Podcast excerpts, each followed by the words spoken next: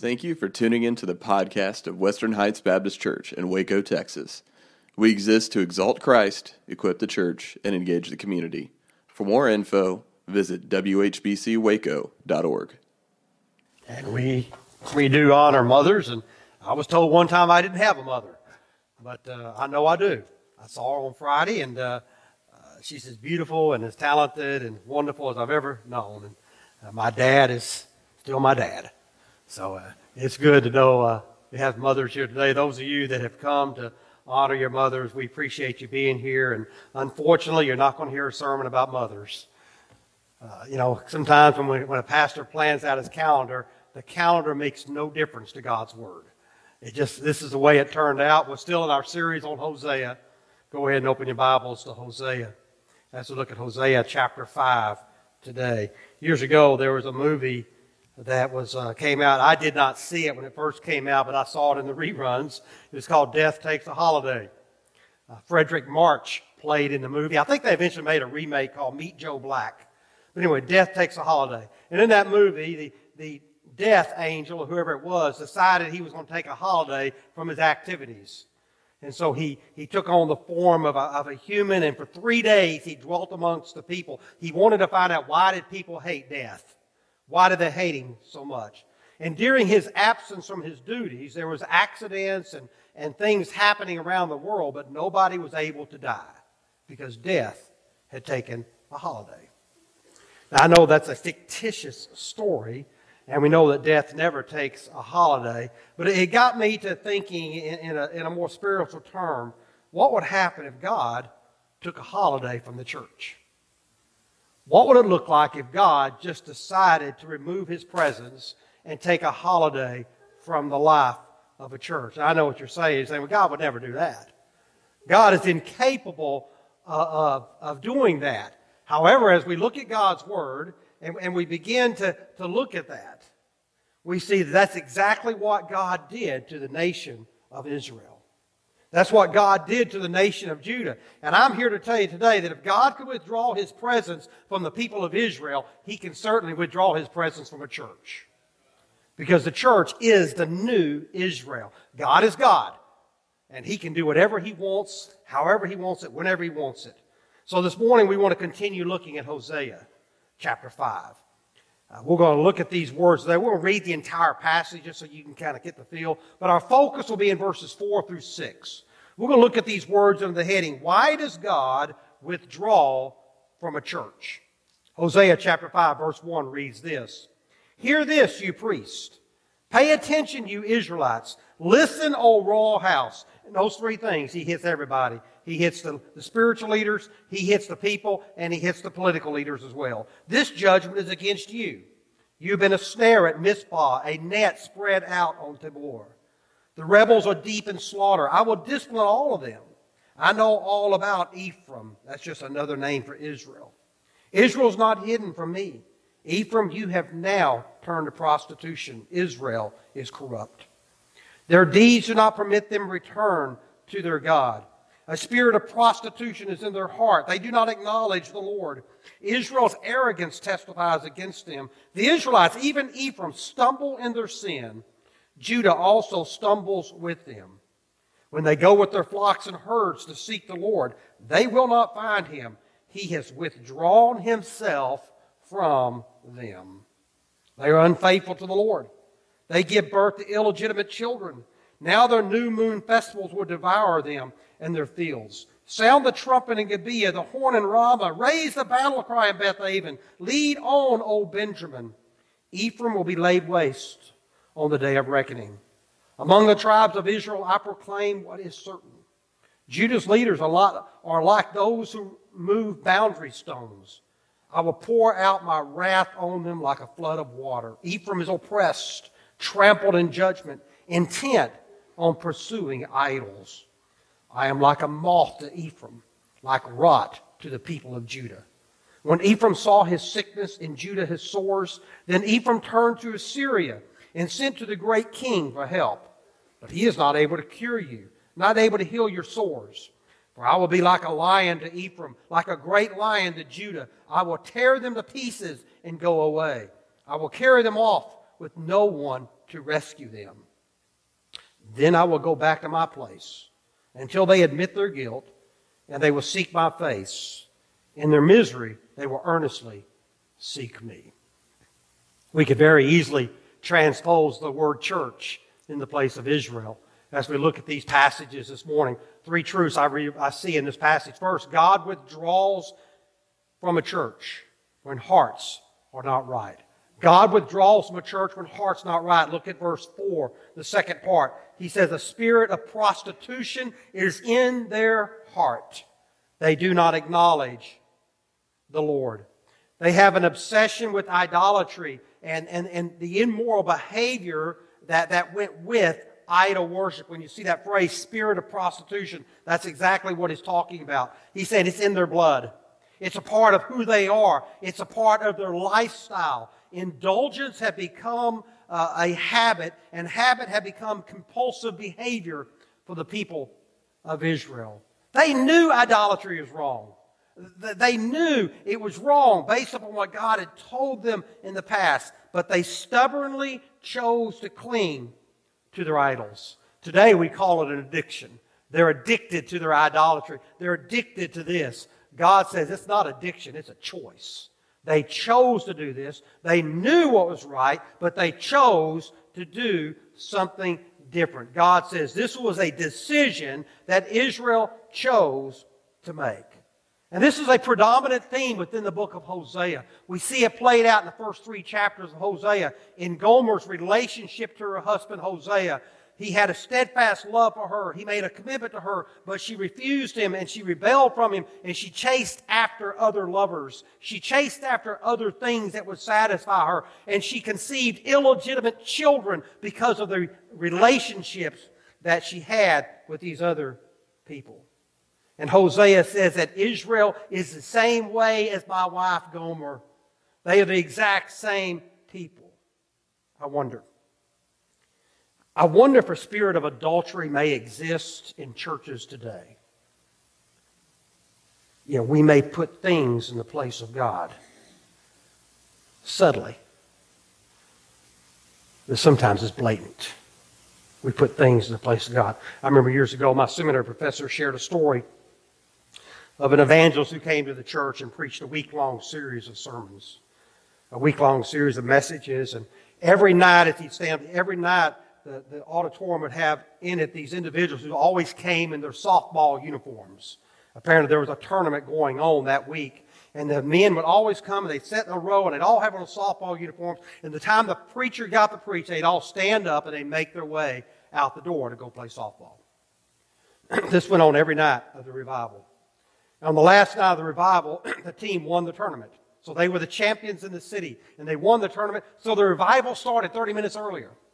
And 30 minutes earlier, he said it became more of a pep rally than it was an evangelistic service. As everybody uh, talked about the, the team and they were awarded the, their championship trophy and then they were awarded their individual trophies, you know, most valuable player and all that stuff. And then they, they everybody went back to the room and then came time for the evangelist to preach. And the evangelist got up on the platform and he looked down and he picked up the trophy. And he held it high in the air and he goes, Behold your God and he threw it on the floor and walked off the stage. A little dramatic. Uh, a, a little dramatic. But did it not reveal a truth? Let me ask you a question. What are you holding up as your God? What are you placing in the place of God? What are you exalting before God? What are we as a church exalting before God? What are we holding up in the place of God? You know what it is, don't you? It's that thing you cannot let go of. No matter what it is, you just cannot let go of because it's become your God. It's that thing that you put before God our hearts are not right. When our hearts are not right, let me tell you something, folks. God will withdraw from a church whose heart is not right with Him. He will withdraw, just like He did with the nation of Israel. he would do it.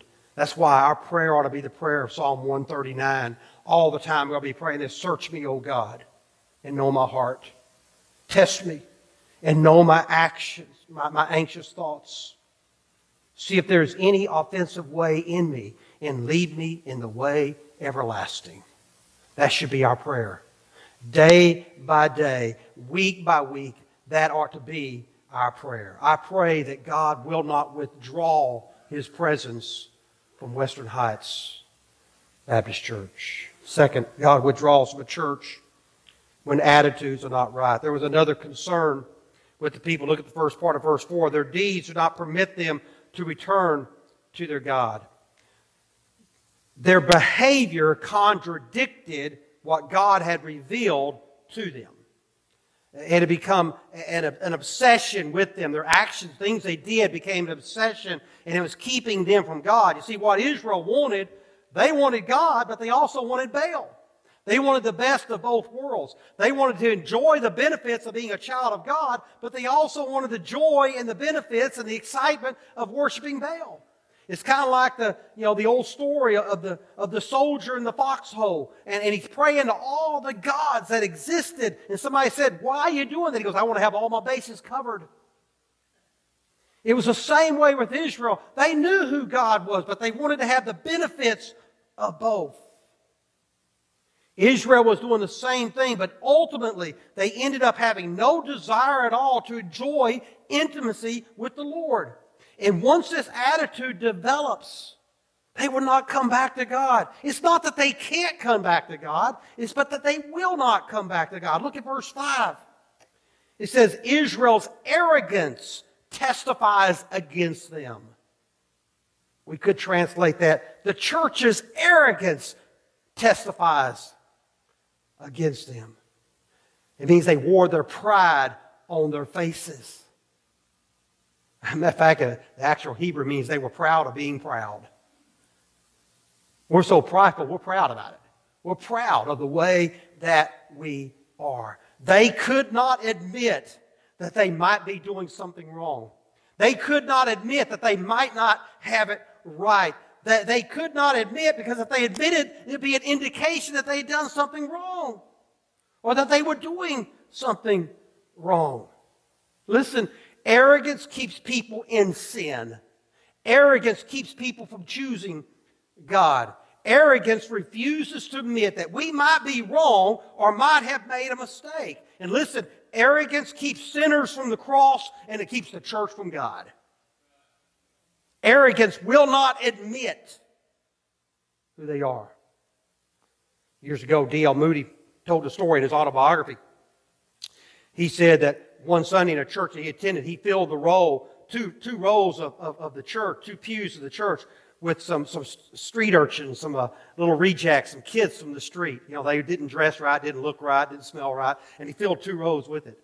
And he was trying to become a member of the church, so he went before the board of, uh, of directors of that church. Uh, you can tell it wasn't a Baptist church. He went before the board of the directors and said, I'd like to be a member of the church. But this, him bringing all these little kids really irked them, made them mad. And they said, We think you need to reevaluate and think this through, that you really want to be a part of this church. He said, Why don't you pray about it and come back in a month? He said, Okay, I'll do that. So he came back and met with a meeting. He said, After a month, and they said, Did you pray to God? He said, Yes, I did. He said, What God did today? He said, Don't worry about it. He's been trying to get in that church for 25 years. Lest you think that is a funny little story that happened a long time ago, consider this. I had one of my good friends was pastor of a large inner city church. Uh, that was a wealthy church, very influential church in the state of Arkansas. And he was having great success of reaching black folks, African Americans, people of a darker color skin in that church. Great success reaching the youth. It upset the status quo in the church, and that youth leader was sent packing out the door.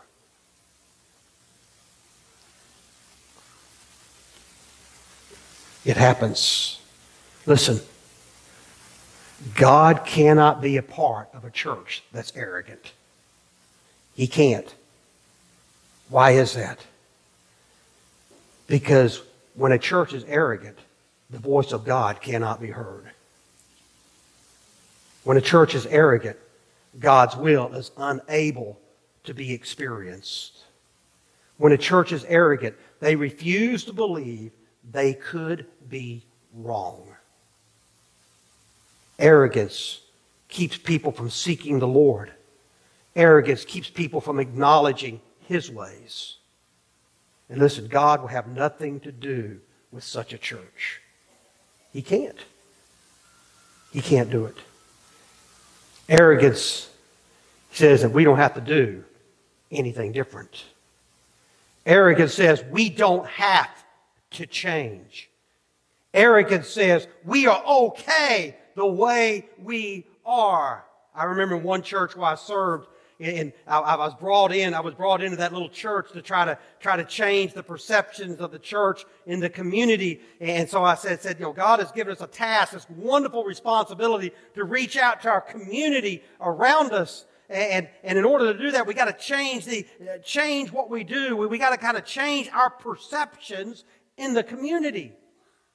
So, so that we can, we, we, can create a new vision, a new idea of who we were. And after I preached that sermon and everybody said, Amen, Amen, Amen, I remember standing at the back greeting the people and two ladies walking out saying, This is still our church. That is the height of arrogance. This is not our church. This is God's church. It may be the church we attend, but we do not own this church. God owns this church. It's His church. It's His prerogative to do what He wants, when He wants, how He wants, and whatever. It's His prerogative. We live and breathe at His good pleasure. It's His church. Israel forgot that. Israel forgot that they belonged to God. They were His people, a holy people, a royal priesthood, a people chosen by Him. And they forgot that. We need to live a lifestyle of self examination. We need to honestly evaluate our attitudes. We need to honestly evaluate our behaviors. We need to ask ourselves, are our ways God's ways? Or our thoughts God's thoughts? And if they are not God's ways and they are not God's thoughts, then we need to rid ourselves of those things. We must deal with those attitudes.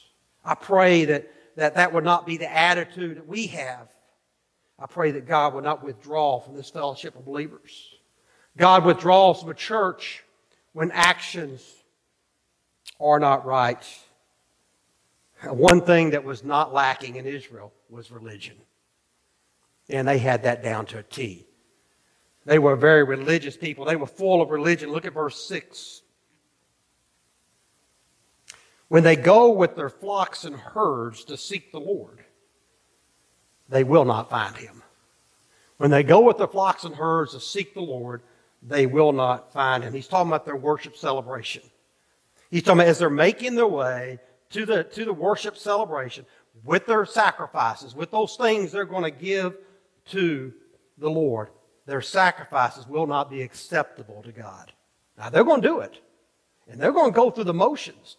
It's just not going to be acceptable to them. Today, we would probably say something like when they come to the church with their tithes and with their offerings, with their prayers and with their praise, it will not be acceptable to God.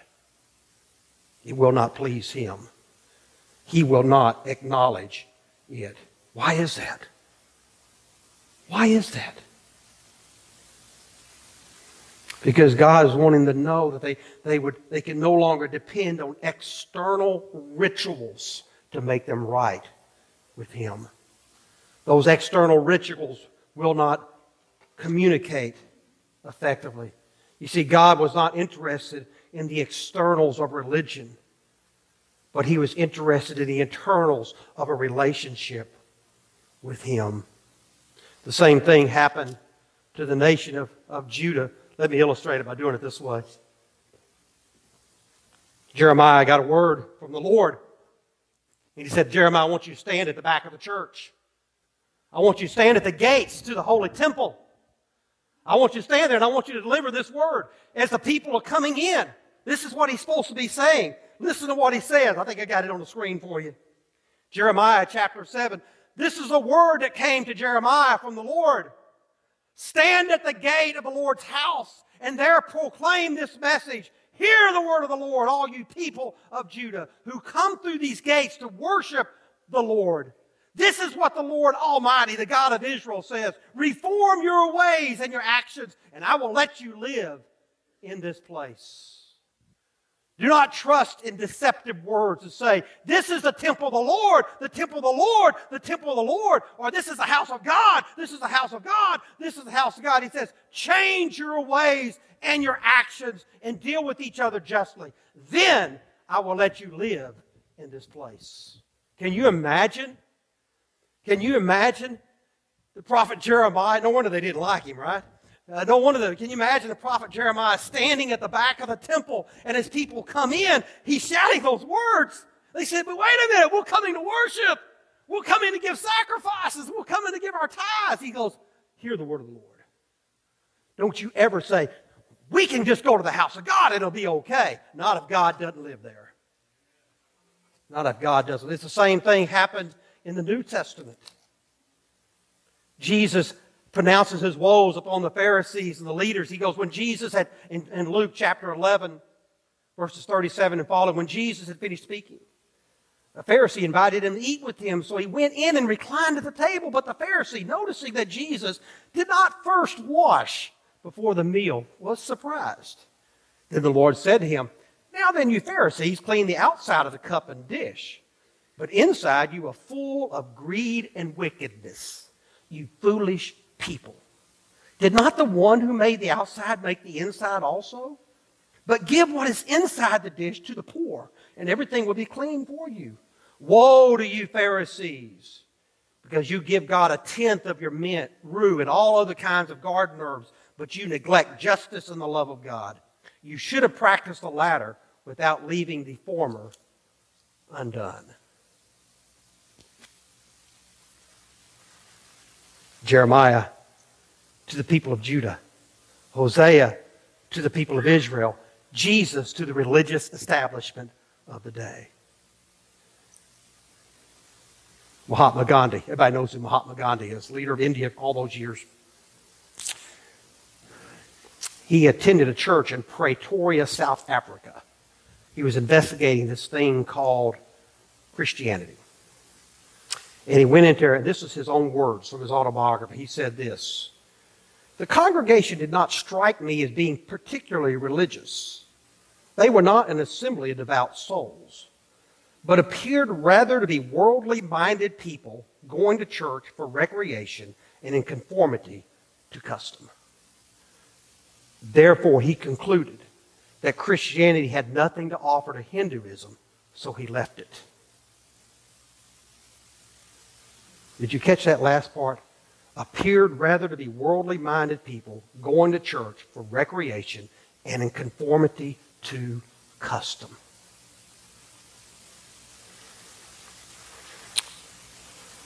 The church in, during Gandhi's life, the religious leaders in the New Testament, the people of Judah, the people of Israel, all made the same mistake. They assumed religious activity could justify them. That's what they assumed. As long as they are faithful to the religious activities, everything will be fine. We need to learn a lesson as well. The, external, the externals of religion are not what matters. What matters is what's in your heart. That's what matters. And let me tell you something, my friends. God will withdraw from a church whose religious activities are nothing but ritual. Nothing but ritual. There's no change of heart. There's no compassion. It's just ritual that you go through. Because that's okay. You can come back again next Sunday and do it all over again. But it means nothing whatsoever what happened because the people's hearts, attitudes, and actions were wrong. What happened? Notice what it says in verse 6. He has withdrawn himself from them. Can there be a sadder verse in the Bible? God has withdrawn himself from them. I can only think of one thing be sadder. God withdraws himself from them forever. Forever. What do we do? What do we do when it happens? That's why I'm so thankful for God's Word. He always gives us a remedy. He always gives us a remedy. Look at verse 15. God says, After I punish them, I'm going to go back to my place until they admit their guilt and they will seek my face. In their misery, they will earnestly seek me. God gives us a three step process. When He's withdrawn from our presence, He gives us a three step process. First, we got to admit our guilt. Admit their guilt. Admit, admit that you're guilty. Admit that your heart's wrong. Admit that your attitude's wrong. Admit that your actions are wrong. He said, take responsibility and admit their personal guilt. And the language, this is the part that will get us as Baptists, the language is a public acknowledgement. Public, publicly acknowledge your guilt. Boy, that'll get us every time, won't it? Because we're such private people. Well, you know, I'm a priest and I don't have to confess anything. Well, public acknowledgement. If you want, if you want to admit it before people who love you, you won't ever admit it to people that don't. What's the second thing? Second, seek God's face. Now listen, in order to seek God's face, it means you have to turn away from something else. You can't seek God's face at the same time looking this way. You've got to earnestly, you've got to seek God's face. So it means turning from something and turning to something else. Seeking God's face. And finally, it's redundant, but I think he's drawing a point. In their misery, they will earnestly seek me. Earnestly seek God. Well, you're seeking God's face, but it's still a little bit peripheral. He says, but, but whenever you got to that point and you recognize you're looking at the intensity of the holiness of a God, and you are truly seeking Him, you will fall upon your face. You will fall upon your knees and say, Oh God, have mercy on a sinner such as me. Have mercy. And you will earnestly, earnestly, with every bit of your being, seek God and seek His will. He said, When you've done that, God says, when the people of Israel have done that, then I will return. Then I will bestow upon them the blessings. When a church does that, then God will return to that church and bestow his hand of blessing upon that church once again. Once again. It's my hope and my prayer that we, as a church, built by Jesus, built on Jesus, and built for Jesus. Will recognize this truth and say, God, whatever it is, God, whatever it is that you have me to do, whatever it is you have us as a church to do, God, we are willing. We are willing. Whatever it takes, God. Whatever it takes. We want to be right with you. That is my hope. That is my prayer. I'm going to lead us in a time of prayer. But it's going to be a little different than a prayer of invitation.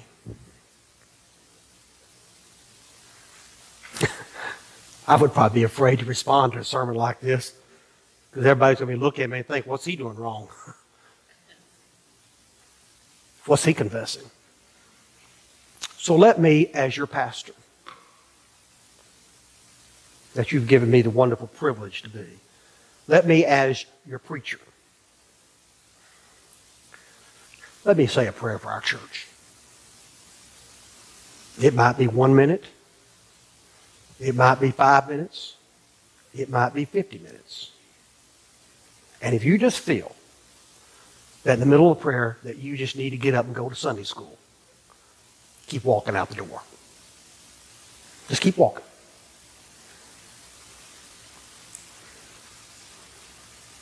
Because we're here to seek the face of God. Let me pray with you.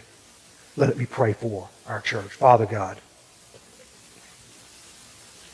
we come before you this morning.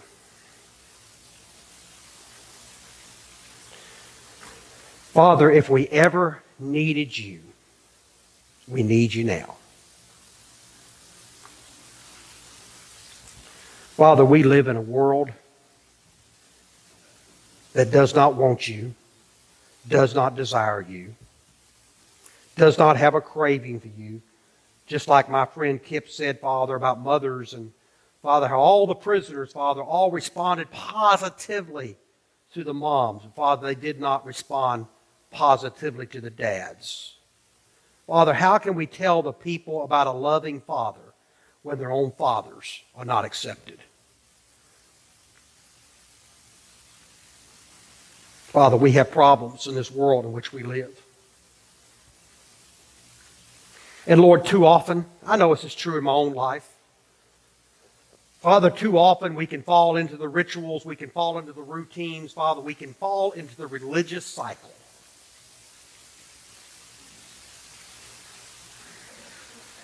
They give us warm fuzzies. They make us feel good on the inside. They encourage us. But Father, we don't do anything different. There's no change in our lives. There's no change in what we do. There's no desire to reach our community. There's no interest, Father, in doing things that benefit our community, Father. Everything benefits us. Oh, God, we are sinners in need of your loving grace to be bestowed upon us. Oh, Father, break the cycle of rebellion in our hearts. Break the cycle of sin in our hearts, Father. Forgive us when we put more emphasis in the ritual than we do God.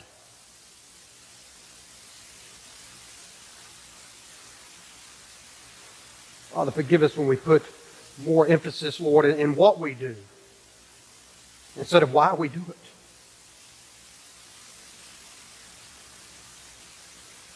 Father, forgive us when we're just biding our time until you call us home. And Father, all around us, all around us, Father, people are dying. They're lost and they're going to hell without Jesus Christ.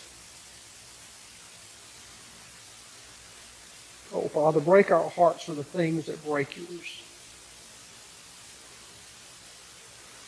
I've heard it said time and time again, Father, we've reached everybody in this, we've ministered to everybody in this community. We've knocked on every door. They know where we're at.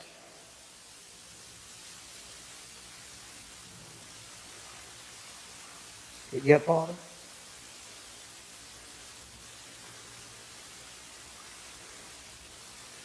it grieves my heart to think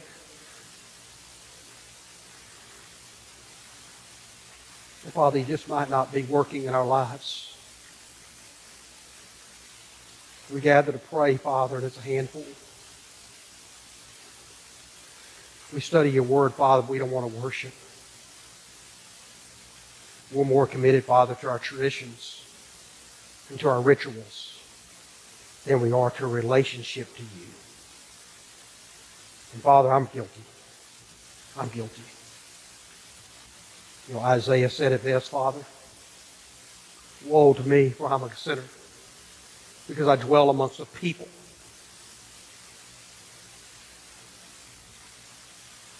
I dwell amongst a people, Father, who give lip service to you, who go through the motions. God, I pray for Western Heights. Father, I always pray the same things. Father, help our church get bigger, better, and broader. But Father, I've changed my prayer now. I've changed my prayer. Because, Father, everything I prayed, Father, I was putting everything back on you.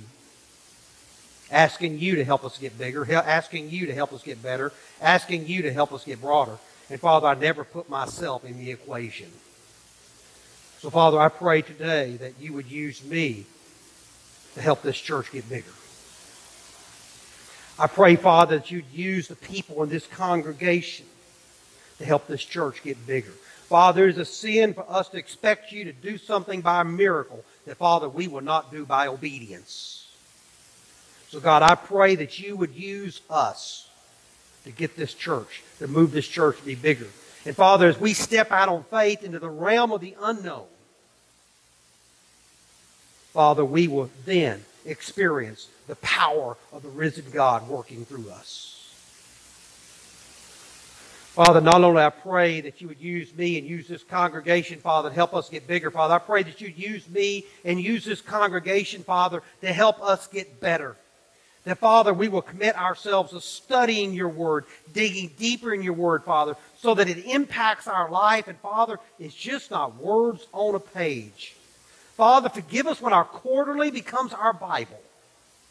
And, Father, we become dependent upon a quarterly, Father, to teach your word. Father, let us be people that open our Bibles.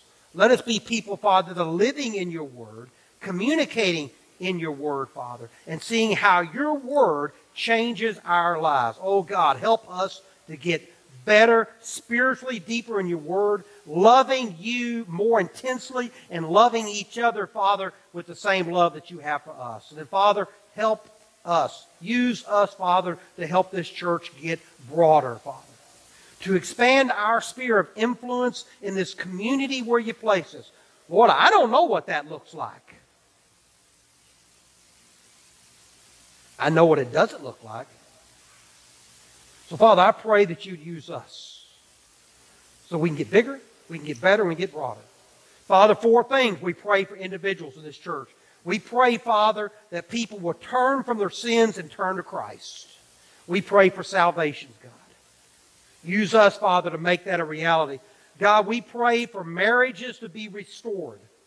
Marriages are falling by the wayside, Father. At least 50% in, in the life in the world today, and it's the same in the church. And Father, now we're hearing that 70% of people aren't even getting married. They're just living together. Woe is us. Woe is us when we do not stand up and preach the truth and teach the truth, Father. Help us, Lord, to do our best to help restore marriages, Father, and reunite families. Moms and dads coming together, little children coming together. And Father, finally, we pray that addictions will be overcome, whatever those addictions are. I am myself, Father, I have no power to communicate with anyone, Father, who goes through addiction. I cannot understand that. But Father, I pray that you take away their addictions to pornography, drugs, alcohol, money, gambling, whatever it is, Father, and you give them an addiction to God. That, Father, they will seek you earnestly and turn from those things that they used to put before you. I pray, Father, for this church. I pray, God, for a movement of the Holy Spirit in the life of this church. Touch our hearts, God. Break down the walls that hinder us from being effective in this community. Father, do not let it be the words of this church, we ain't ever done it that way before.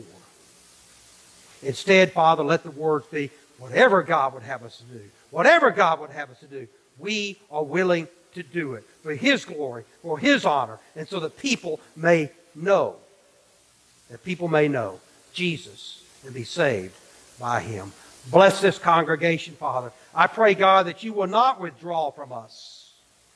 But, Father, we will sense your presence in this church daily weekly, monthly, and yearly. And Father, we will see, we will see the movement of the Holy Spirit radically transform lives for your glory and for your honor. And it's in Jesus' name that I pray this prayer. Amen.